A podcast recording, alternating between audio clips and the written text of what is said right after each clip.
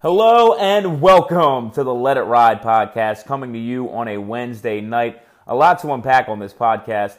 As always, we're going to have our picks for the upcoming week for you for week five. We're going to recap our picks from week four, which went 10 and 6. We promise you a 10 and 6 or 11 and 5 type week. Uh, we were close to that 11 and 5, 10 and 4. Uh, entering the primetime games, unfortunately lost. Both of those did not see the Patriots coming out with the performance that they had against Tom Brady, but we got that one wrong, and we also got Monday Night Football wrong. So we're going to get into all of our picks from last week, and I'm also picking five teams from each conference that I think can win this year's Super Bowl. I picked five contenders from each conference. Spoiler alert: there is one division that is not represented in that list uh, a team from which cost me a teaser against the Jets. So um, yeah, that's a little bit of a dead giveaway there. So we're going to start by breaking into our picks from last week, and we're going to start with where I got it wrong.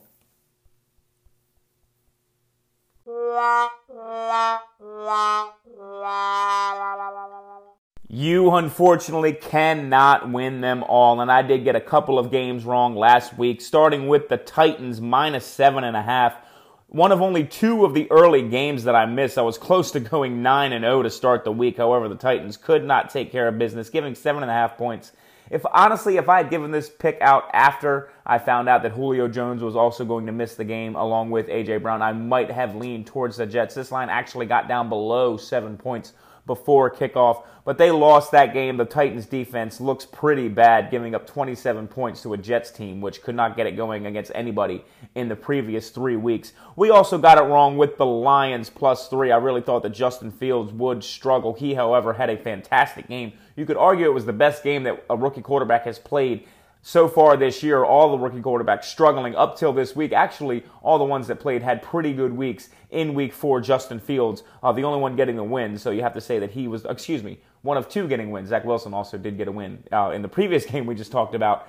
But he's, uh, Justin Fields still played the best out of the rookies this year, I believe. We also got it wrong with the Rams minus four and a half really a trap game for them there, coming off that huge win against the Buccaneers. In fact, look out for all of this with these NFC West teams. Anytime one of them is coming off of a huge win in the prior week, particularly against each other. We're going to break into that when we talk about the week five matchups. But look out for these teams coming off of big wins because every team in this division is good and can has the capability of beating each other, whether or not they're on the road or an underdog. So look out for matchups in the NFC West this year. We also got it wrong with the Steelers plus seven. Started out really well. Diontae Johnson taking a long, a long in a long touchdown from Ben Roethlisberger, up seven nothing. So we're up 14 nothing for the purpose of our bet. It looks great. However, the Steelers offense sputtered from there and they come out with a loss. Again, I've said it over and over again. It really looks like Ben Roethlisberger is done at this point. We also got it wrong with the Bucks minus seven. Really thought Tom Brady was going to come in and stick it to his old team. Bill Belichick was game though. However, at the end of that game was really questionable decision to send out the field goal unit in the rain, a 56-yard field goal. Mac Jones at that point had completed a number of passes in a row.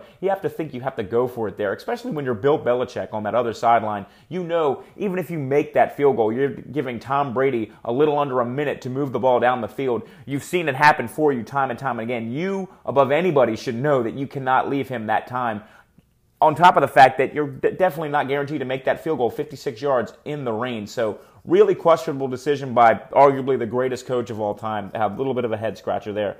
Patriots really had a chance to win that game outright. And we also got Monday Night Football wrong. We gave out the Raiders plus three and a half. That line moved to three by kickoff and then started moving back towards the Raiders. You got plus three at even money as it got closer to kickoff. The Chargers really showing that they are one of the contenders to be dealt with this year in the NFL. And that does it for where I got it wrong. Let's move on to happier things where I got it right. That's right. 10 winners to go over this week. 10 and 6 again after going 10 and 6 in both weeks 1 and 2. Uh, a poor showing last week, 8 and 8. We did finish strong, however. So have not gone below 500 this year. We will try to avoid doing that, although it is tough to do picking games against the spread. So let's get to where I got it right. The Jags plus seven and a half, I thought was a lock. The Bengals are three and one in an improving team, but still have no business giving more than a touchdown to anyone. The Browns minus two was a winner. That defense really stepping up against the Vikings. That ground and pound offense, a eight and a half minute drive in that one, uh, their lone touchdown drive in the game. They had took an 8-7 lead on that drive and never gave it back. 13 runs on that drive, 20 plays, eight and a half minutes. Uh, they were down 7 nothing after giving up a touchdown to the Vikings on their opening drive. The Vikings would not score again for the rest of the game, however. That Browns defense really stepping up. We gave out the Bills minus 16 and a half. They absolutely slaughtered the Houston Texans. The Bills really looking like the best team in the NFL. The Chiefs got back on track, taking care of business against the Eagles with a win. It did look a little a little bit dicey there. The Eagles were holding their own for a while and were able to score. The Chiefs really have some concerns on the defensive side of the ball. We gave out the Cowboys minus four and a half. They come through easy. The game was tight for the first half. Uh, the Panthers missed a long field goal on the first drive of the second half, and then after that, the Cowboys just took over and did not look back. The Cowboys looking like legit contenders with a much improved defense and that offense clicking on all cylinders. We gave out the Giants plus seven and a half. Really liked it. They actually won the game outright in overtime. Well, that was one of my favorite picks this week. The Saints offense does not score enough to lay more than a touchdown to anyone. Uh, the lack of skill position players is really showing in New Orleans. I don't think Jameis Winston really has much of a chance there. We gave out the Colts plus two. They also won the game outright as underdogs. I think the Colts are a lot better than people are giving them credit for. Starting with a really tough schedule, uh, does not get any easier for them uh, Monday Night Football. They take on the Baltimore Ravens this week. We gave out the Washington football team minus one. They won that game as well. The Atlanta Falcons are in shambles. Taylor Heinicke looked like an all pro quarterback against that porous defense for the Falcons. We gave out the Seahawks plus three, and they also won that game outright. Uh, look out, like as I said, look out for that NFC West. Uh, these teams are going to beat up on each other all year, and a lot of underdogs are going to win outright in those divisional games. The Ravens plus one also won the game outright, taking Teddy Bridgewater out of the game. Once Drew Lock came in, it was over. Drew Lock is not an NFL quarterback. I think that's been proven. Hopefully for the Broncos, Teddy Bridgewater is able to get back. It will have a lot to do with who I pick in their game this week. And that does it for our winners. We're going to take a quick break and come back and break into our Super Bowl contenders for this year. Welcome back. We are heading into week five, which means we have four weeks under our belt, about a quarter of the season. So you can really start to tell which of these teams is a true contender. And I picked five from each conference that I think have a chance to win it all. Start, and we're going to start with the AFC and we're going to go in reverse order. Starting at number five, I have the Baltimore Ravens. Lamar Jackson proving that he is one of the top quarterbacks in the league doing it with subpar skill position play, Hollywood Brown dropping passes, he was able to hold on to him last week, but that game against the Lions wouldn't have been, even been close. They wouldn't have needed that 66 yard field goal from Tucker had Hollywood Brown just reeled in a couple of touchdown passes that hit him right in the hands from Lamar Jackson. But Lamar getting it done on his own, tore up that vaunted Denver Broncos defense last week. Baltimore Ravens, my number five team in the AFC. My number four team in the AFC comes from the same division. It's the Cleveland Browns. We talked about them with that ground and pound offense. This team would be a lot higher if Baker Mayfield was a little bit more consistent. Really not able to put together a good game so far this year that game against the Vikings would have been blown out if he had been able to hit Odell Beckham Jr. on a wide open touchdown pass. He just sailed him on it. So if Baker can start to play a little bit better, I think you could see the Browns move up on this list. The number three team for me on this list is going to be the Kansas City Chiefs. Sitting at two and two, they're still the Chiefs. I did penalize them a little bit here, putting them at number three. Talent wise, they may be number one, but they've lost two games, two other teams on this list. And you know what? They might be losing a third one on Sunday Night Football this week. So for me, the Chiefs still at number three, but clearly with the talent to be the best team in the conference. Number two for me is from the same division, the Los Angeles Chargers, showing that they are a true contender. Justin Herbert really looks like he is going to be in contention with Patrick Mahomes for their whole careers. In fact, I really think you're going to see a Manning, Roethlisberger, Brady type of rivalry between the three best quarterbacks in the AFC being Josh Allen, Patrick Mahomes, and Justin Herbert. I think you're going to see a changing of the guard and those three quarterbacks really taking over for the next decade or so. And the number one team for me in the AFC is the Buffalo Bills. Yes, they have not played great competition, but they are a block punt away from being 4 and 0. They really should have won that game against the Steelers. The Steelers just happen to come out with a perfect game plan Nothing you could do about that. The Bills rounding in the form and really have a chance to put on a show against a porous KC defense on Sunday night. The question is, can Patrick Mahomes keep up on the other side? So we will see. And that moves us on to the NFC, and we're going to start in the NFC East with my 3 and 1 Dallas Cowboys. That defense has finally improved enough to call this team a true contender. The offense has been there for a couple of years now. The defense has always been a step behind. Last year, they were contenders to win the NFC East, even without Dak Prescott, just because the offense was so good. Now they have Dak back and an improved defense, I think that moves them from being contenders in one of the worst divisions in the league to true contenders to make an NFC title game or even a Super Bowl this year. I have them at number five in the NFC. The number four team for me in the NFC is going to be the Green Bay Packers. Aaron Rodgers really not regaining that MVP form that he has that he had last season, but he's still Aaron Rodgers. It's still the Green Bay Packers. You have to imagine that offense is going to come back into form if they ever get David Bakhtiari back from injury. I think you will see that offense come back and that team win 11, 12 games and have a chance to get to the Super Bowl. The number three team for me is the Arizona Cardinals. Yes, I know we just saw them beat the Rams. And you should think, oh, they're the only undefeated team left in the league. They should be number one. I still don't trust, trust Cliff Kingsbury. I think he is a terrible coach. I think he gets bailed out by Kyler Murray making a miraculous plays. Kyler, possibly the MVP of the league this year, but I do not trust the coach there, so I have them at number three. The number two team for me is the Tampa Bay Buccaneers, the defending Super Bowl champs. Listen, until they get knocked off, Tom Brady is still the GOAT, and they are at number two for me right now. And number one for me is still the Los Angeles Rams. Sean McVay, Matthew Stafford, Cooper Kupp. That team looks fantastic. A little bit of a hiccup last week, but I still think they are the best team in the NFC and the team to beat moving forward. And that is the perfect segue into our Thursday night game because it features those Los Angeles Rams taking on the Seahawks in Seattle. Seattle, a two and a half point underdog in this one. Hardly ever see the Seahawks underdogs at home. The over under sitting at 54 and a half and the Seahawks coming off of a big division win against the San Francisco 49ers. The Rams coming off of a division loss to the Arizona Cardinals.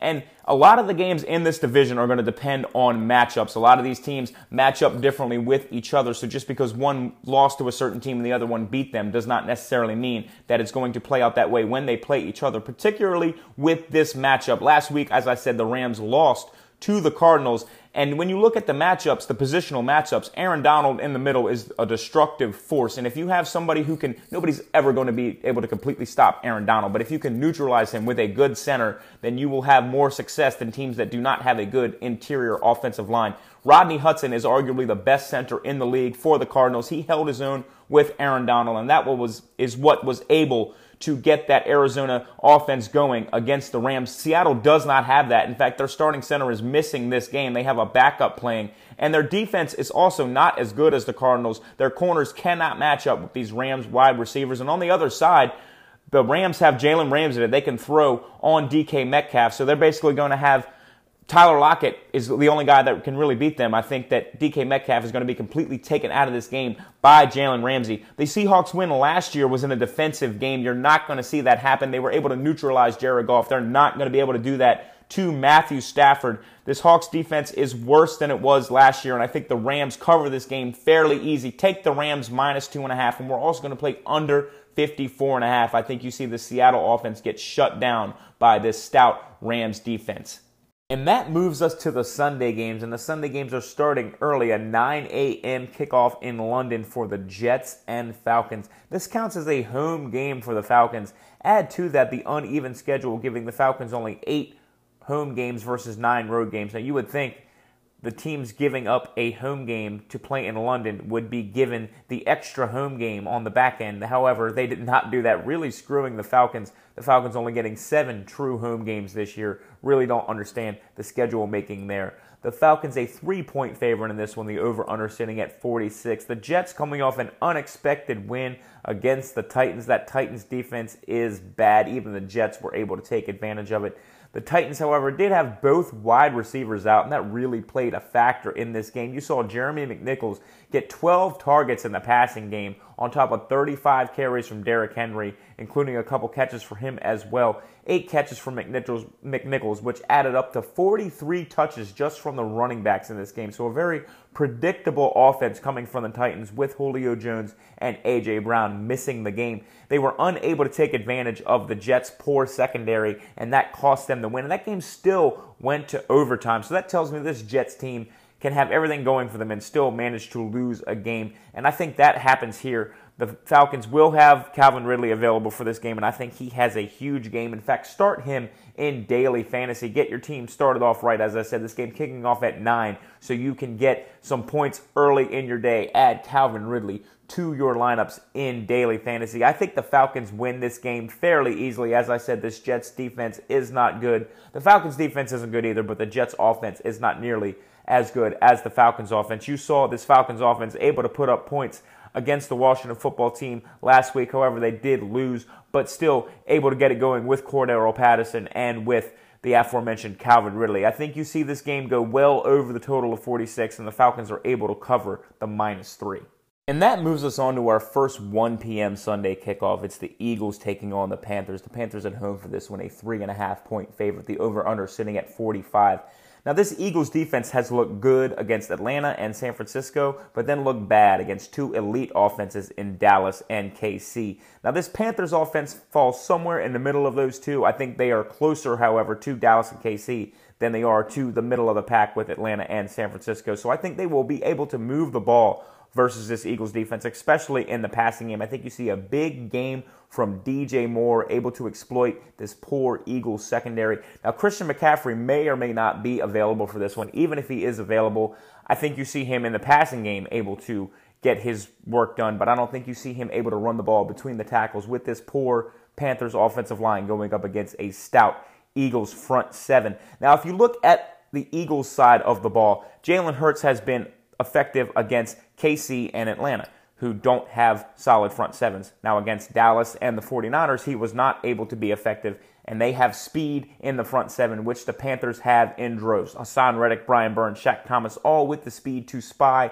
Jalen Hurts. So I think you see the Panthers able to shut down this Eagles offense, at least to an extent the Eagles have been very heavily reliant on the passing game, and when they do run the ball, it is with Jalen Hurts. In the past two weeks, they've only run the ball 13 times combined with their running backs 10 for 44 against KC, three carries for 29 yards against Dallas. Now, those are pretty good yards per carry numbers, so they are just not that it's an ineffective way for them to move the ball, they just haven't done it. So I don't expect to see them try to do that against Carolina here. I think you see them air it out. For that reason, I am hammering the over in this one. I think you see both teams pass happy in this one. I think over 45 is one of my locks of the week. I'm also playing the Panthers minus three and a half because I think they have an advantage on both sides of the ball in this one. The next game on our slate is the Packers going up to Cincinnati to take on the Bengals. The Bengals a three-point underdog at home for this one. The over/under is 50 and a half. The Bengals with a little bit of extra rest on this one because they played on Thursday, uh, playing a close game against the Jaguars.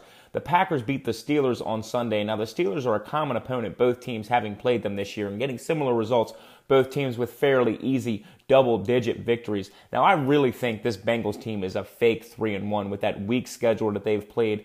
I think they'll still finish around 6 and 11, 7 and 10, that 3 and 1 start uh, notwithstanding. They are rebuilding, and I think they're about still a year away. However, they are getting better. For the Packers, I think Rodgers and Adams get back on track in this one. No Joe Mixon is really going to hurt Cincinnati on the other side. No Za'Darius Smith for the Packers. However, I think Rashan Gary is going to do just fine stepping up in his place. The Packers are also still missing David Bakhtiari at left tackle, and you saw TJ Watt able to take advantage of that in that game on Sunday. TJ Watt coming away with two sacks. Now, Trey Hendrickson for the Bengals is good. He is their best pass rusher, but he is not TJ Watt, so I don't think he's going to be able to take advantage the way that Watt was. I think you see the Packers win this game fairly easily, so lay the three points with the Packers. I'm also taking under 50 and a half in this one. Our next game is the Saints taking on the Washington football team in Washington. Washington, a one and a half point underdog for this one. The over under is 44 and a half. And this Saints offense looks absolutely stuck in the mud. I'm not blaming Jameis Winston because I really don't think he has the skill players to get by. He has Alvin Kamara and pretty much nothing else. And Kamara has done everything that he could, especially considering that defenses are keyed in on him. He's still putting up his numbers. Now, even in the blowout win versus the Packers, the Saints defense really set up most of the scores for the Saints. So I think you see really what this Saints team is a bad offense and a great defense. Now, even in that game against the Giants, you really just saw two big plays, the undoing of this defense. Played a great game aside from two plays. Uh, John Ross burning them for a touchdown on one play, which you can't blame them. It's easy to forget that John Ross is a speedster because he just hasn't done much with his NFL career. As he's streaking down the field, you'd be like, oh yeah, that's the guy who broke the record at the combine for the 40 time and was picked in the top 10. He has not shown that talent on the field, I'll say, for that one play.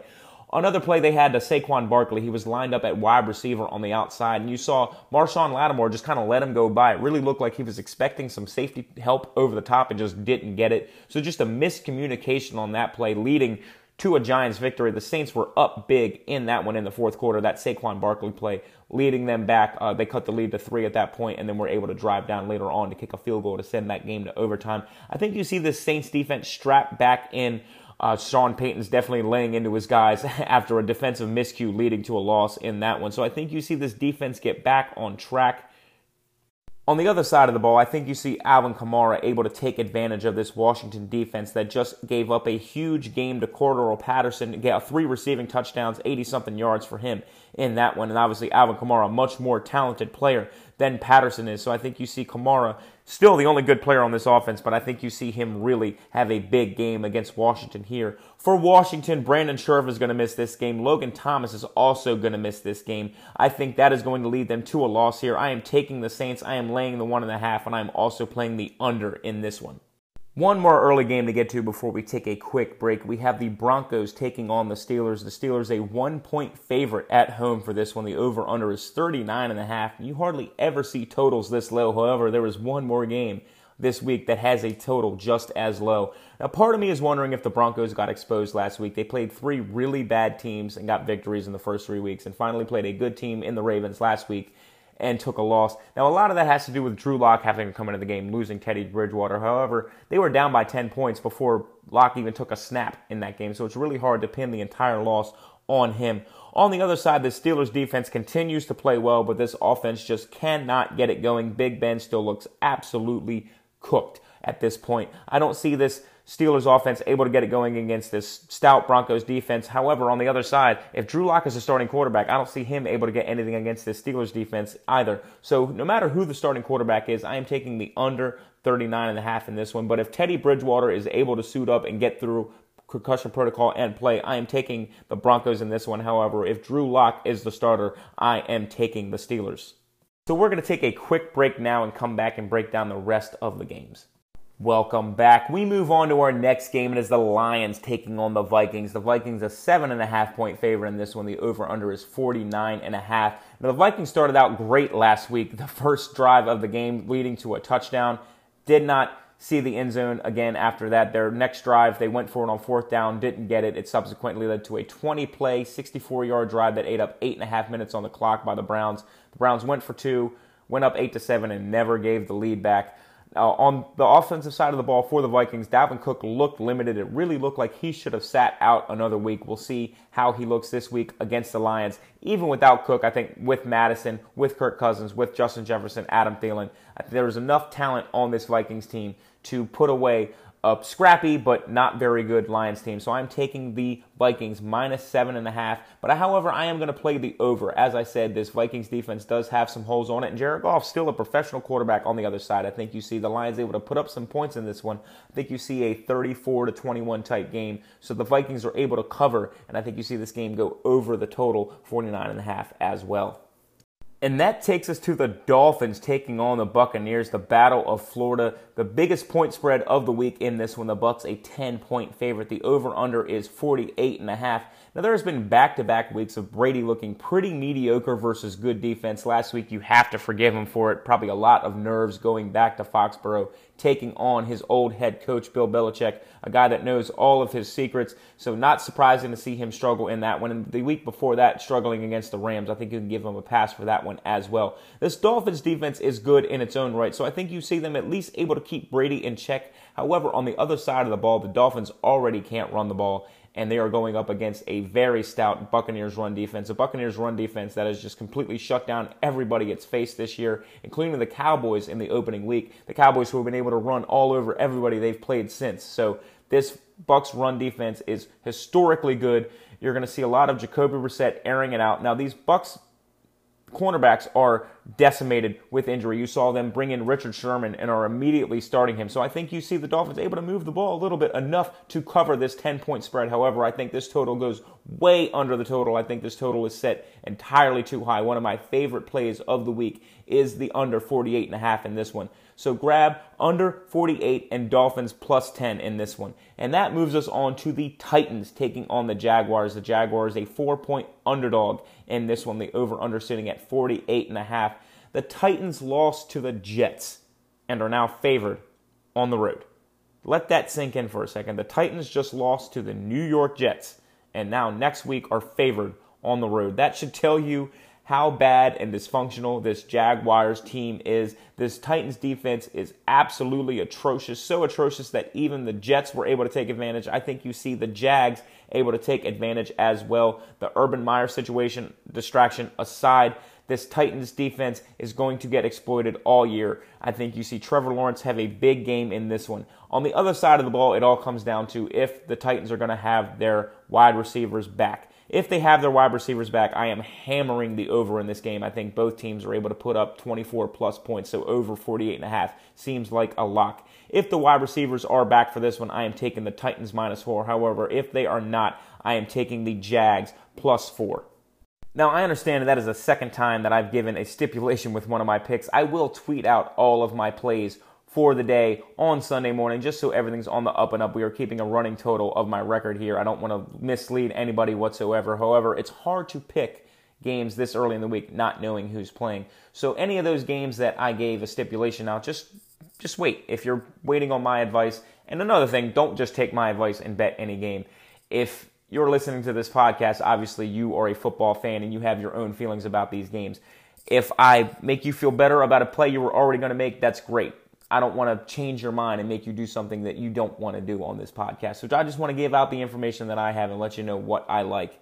So we're going to move on to our next game now. It's going to be the Patriots taking on the Texans. The Texans a nine and a half point underdog at home. The over under 39 and a half. So a very low total and a very high spread tells you how bad this Texans team has looked and really should give Tyrod Taylor some MVP votes because he was playing fantastic, got this team a win in week one, had them holding their own with the Browns in week two. He goes out, and all of a sudden, this team looks like the Texans team we expected them to look like.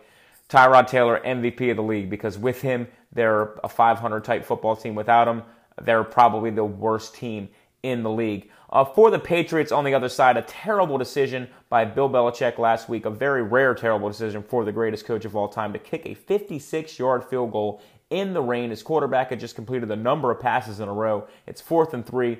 You're leaving Tom Brady on the enough time on the clock to come down and kick a field goal to beat you, even if you make that kick. So just a very head scratching decision there. Really think he should have gone for it. If you get it, you can milk the rest of the time off and kick a shorter field goal to win that game. Don't give the greatest quarterback of all time on the other side. You should know it better than anybody. You were his coach for 20 years. I just did not understand that that play. I digress from that in this game, I know it seems like you're giving way too many points in a low total here. 39 and a half, you're giving nine and a half. You have to win this game by 10 in order to cover with the Patriots. However, remember that it is Bill Belichick going against a rookie quarterback, and not just a rookie quarterback, a bad rookie quarterback in Davis Mills. So I am taking the Patriots here. I am laying the nine and a half, and I'm also playing under 39 and a half. And that moves us on to a much, much better game. The 49ers taking on the Cardinals. One of my favorite matchups of the week. The Cardinals a five and a half point favorite in this one. The over under is sitting at 50. The Cardinals are riding high, the last undefeated team in the league, riding high off of a big win against the Rams last week. The 49ers a tough loss to Seattle. Now, on the 49ers side, Trey Lance was able to come into the game and looked okay. Actually, all the rookie quarterbacks impressed in week four after looking really rough over those first three weeks. Uh, we already mentioned Mac Jones playing well, Trey Lance playing well, Zach Wilson getting the win, Trevor Lawrence looking halfway decent on Thursday, Justin Fields getting the win as well on Sunday. So the rookie quarterback's a little bit of a turnaround in week three. The Cardinals look like real contenders on the other side. However, I think this is a trap game. San Francisco has a coaching advantage. I don't think it matters who's playing quarterback for this team. I think the 49ers are able to keep this game close. I think you see the 49ers cover at least, if not win the game outright. So take the 49ers plus the 5.5 and play the under 50 as well.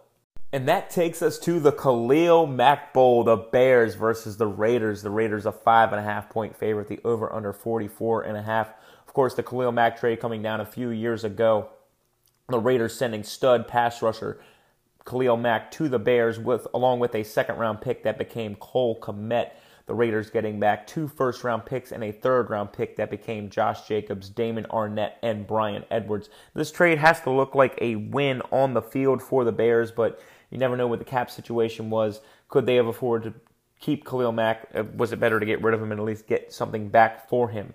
I'm saying that it was a loss because Damon Arnette looks like an absolute bust. Yes, Josh Jacobs looks halfway decent, but first round picks on running backs don't usually pan out. Bryan Edwards, a decent enough receiver, but again, not worth losing a pass rusher like Khalil Mack.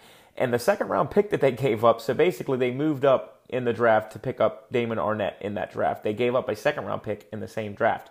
So they moved up from the second round where two better corners, uh, Jaylon Johnson, who was on the Bears, and Trevon Diggs went a couple of picks after Kmet. So they would have been available for the Raiders there. So this trade also making them worse at another position in a kind of a roundabout way. So the trade really is a loss for the Raiders. However, they are the better team coming into this game.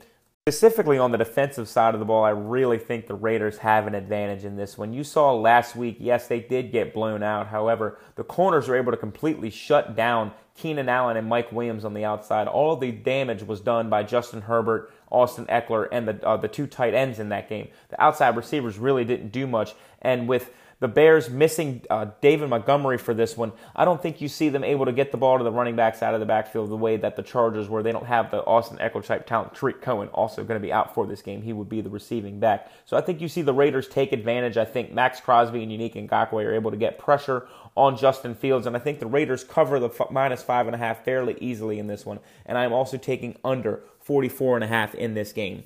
And that moves us on to our next matchup. It is the Browns taking on the Chargers. The Chargers a two and a half point favorite in this one. The over under is 46. Now, everybody knows about the high profile quarterbacks in this one Justin Herbert, Baker Mayfield, the high profile skill position players on both sides Nick Chubb, Kareem Hunt, Odell Beckham Jr. for the Browns, Austin Ekeler, Keenan Allen, Mike Williams for the Chargers. However, I really want to talk about these defenses because they're both vastly improved from last year. The Chargers ranked seventh in the league, the Browns ranked fourth. Now, this is not one of those situations like we talked about last week where the Panthers were the number one ranked defense because they hadn't played anybody. The Chargers have played the fourth ranked offense in the Cowboys and the second ranked offense in the Chiefs. The other two teams they played were ninth and 11th, respectively. So they have not played any slouches on the offensive side of the ball. The Browns took on that same Chiefs team and took on the Vikings who were averaging close to 30 points a game before only scoring seven last week. Uh, the Vikings are ranked around 18th now. However, they were ranked much higher before the Browns were able to shut them down last week. So both of these teams look to be legit contenders. And for the Browns, it's thanks to Denzel Ward as far as the defensive side of the ball goes. He went from being a good corner to being a great corner. He looks to be like an absolute shutdown corner, one of the best in the league. And if he is able to continue that leap that he has made, this Browns team could have Super Bowl aspirations. For the Browns on the offensive side of the ball, it is all about that run game. It's Nick Chubb, it's Kareem Hunt, and they look to be unstoppable. We already talked about that eight and a half minute drive that they had. There were 13 runs in that drive, so including a run on the two point conversion uh, after the touchdown was scored. The Chargers a little bit more balanced on the other side. They can air it out. They tend to lean towards the pass, especially with Austin Ekeler, their running back, able to provide some pass catching capability out of the backfield there. I expect to see that Browns offense pound the ball on the ground again. Baker Mayfield completed just 45% of his passes last week, got sacked three times against a defense in the Vikings that wasn't that good. However, he did miss Odell Beckham Jr. on a pretty wide open touchdown, a throw that I think he makes most of the time. However, I really think Baker misses Jarvis Landry in this one. The Chargers coming in on a short week, having played on Monday Night Football. I don't think that matters. I'm grabbing the Chargers here. I think they win this game by a field goal, and I am playing the under 46 as well. So we're going to take a quick break because I really want to get into this next game with my Dallas Cowboys taking on the Giants. Welcome back. We move on to talk about my Dallas Cowboys. They are at home this week, a seven point favorite against the New York football Giants, the over under sitting at 52.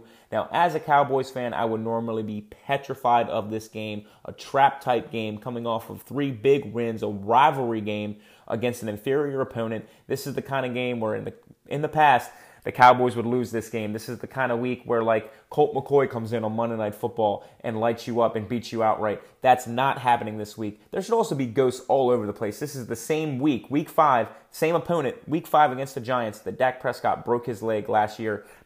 I'm not seeing any of it. I am not worried whatsoever because this Cowboys team is different. They are legitimate contenders. I am normally a doom and gloom type of Cowboys fan, but man, this offense looks amazing and the defense is there this year for the first time in I don't know even know how long. Trevon Diggs looks to be an absolute shutdown corner. Micah Parsons can play all over the field. They cut Jaylon Smith. Thank goodness he was the only part of this defense I didn't like. The guy was always out of position. You could talk to me about his talent all you want. I think it is addition by subtraction. Good riddance. I hope somebody I don't like signs him because I cannot stand that guy. All the talent in the world, yes, but never where he was supposed to be on the Giants side of the ball, they really should have lost that game against the Saints last week. And yes, I gave them out as one of my picks, and I was lucky to win that game. Uh, as I said when we talked about the Saints, Saquon Barkley managed to get behind Marshon Lattimore, who was expecting safety help over the top, and all of a sudden that game's a three point game. Completely changed the complexion of that game. The Saints were up by 11 at that point. This week, the Cowboys much superior to the Saints on the offensive side of the ball. I think you see the Cowboys absolutely light up the Giants. I am taking the Cowboys. I am laying the seven points, and I'm also playing under 52 in this one. And that takes us to Sunday night football, the game of the year, the one seed in the AFC potentially on the line. I'm already projecting towards the end of the year, but it's going to be a big tiebreaker because these two teams are obviously going to be at the top of the standings. It is the Buffalo Bills taking on the Kansas City Chiefs.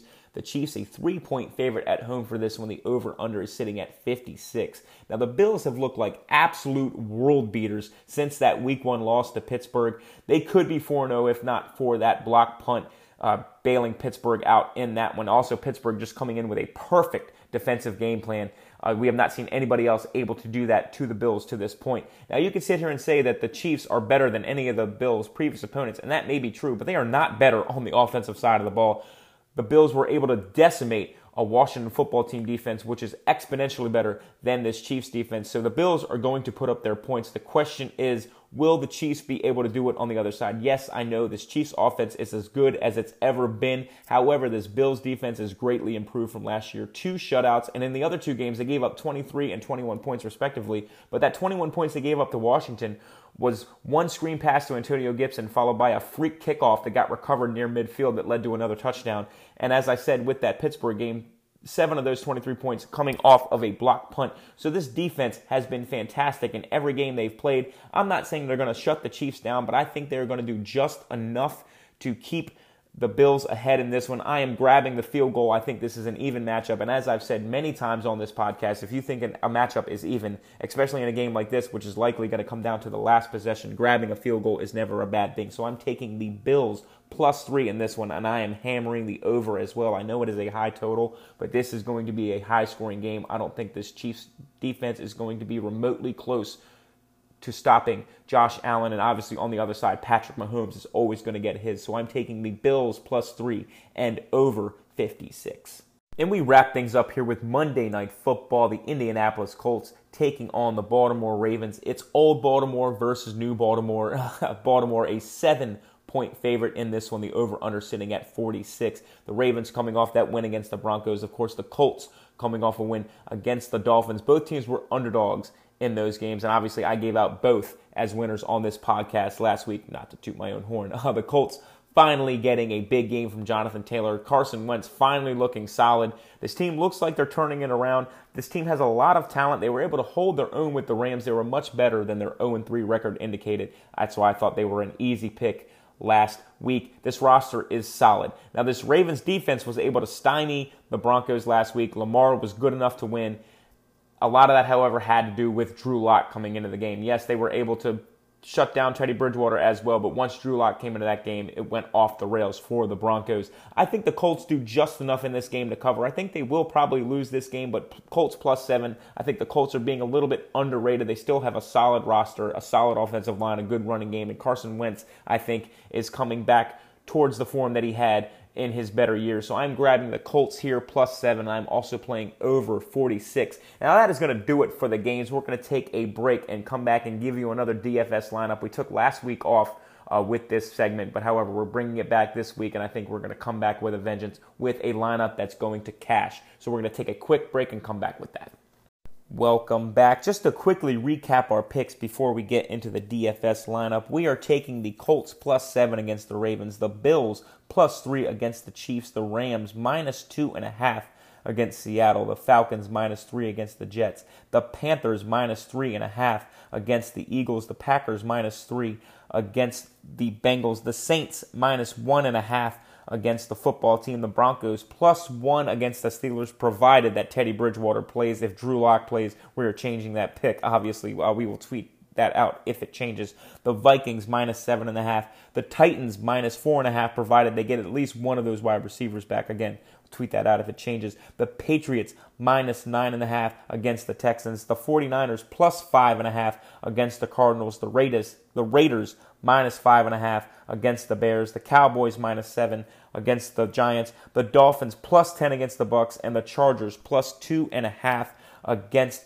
the Browns. Excuse me, minus two and a half against the Browns. So that does it for our picks. We move on to our daily fantasy lineup. We talked about Kirk Cousins a little bit. We talked about this Vikings offense having a get right game against the Lions. For that reason, Kirk Cousins is our starting quarterback. We grabbed Alvin Kamara for 8600 uh, one of the more expensive running backs on the board, but I think he's going to have a big game against Washington. He's the only option on that New Orleans offense. We grabbed Damien Harris for 6,500, saving a little bit of money here, grabbing a guy I think could have a couple of short touchdowns. We stacked Justin Jefferson with Kirk Cousins for 8,000 here. We grabbed DJ Moore for 7,900. I think he's going to have a huge game against that Eagles secondary. We saved a little bit of money here, went with a boomer bust guy with Henry Ruggs for 5,900 at our last wide receiver spot. We grabbed Dalton Schultz at tight end. He's become a favorite target for Dak Prescott there in Dallas. I think he could have a big game. We grabbed Samaje Perine in our flex spot, just trying to save a little bit of money because we have a top heavy lineup, and Perine should outperform uh, his value here just because he is getting most of the workload with Joe Mixon out. And we grabbed the Panthers defense. Uh, again, had to save a little bit of money, take one of the lower end defenses. And I think with Jalen Hurts throwing the ball around like he has been, you could see a couple of turnovers. So that is going to do it for our lineup. And that is going to do it for this podcast, guys. Thank you so much for listening, and we'll see you next week.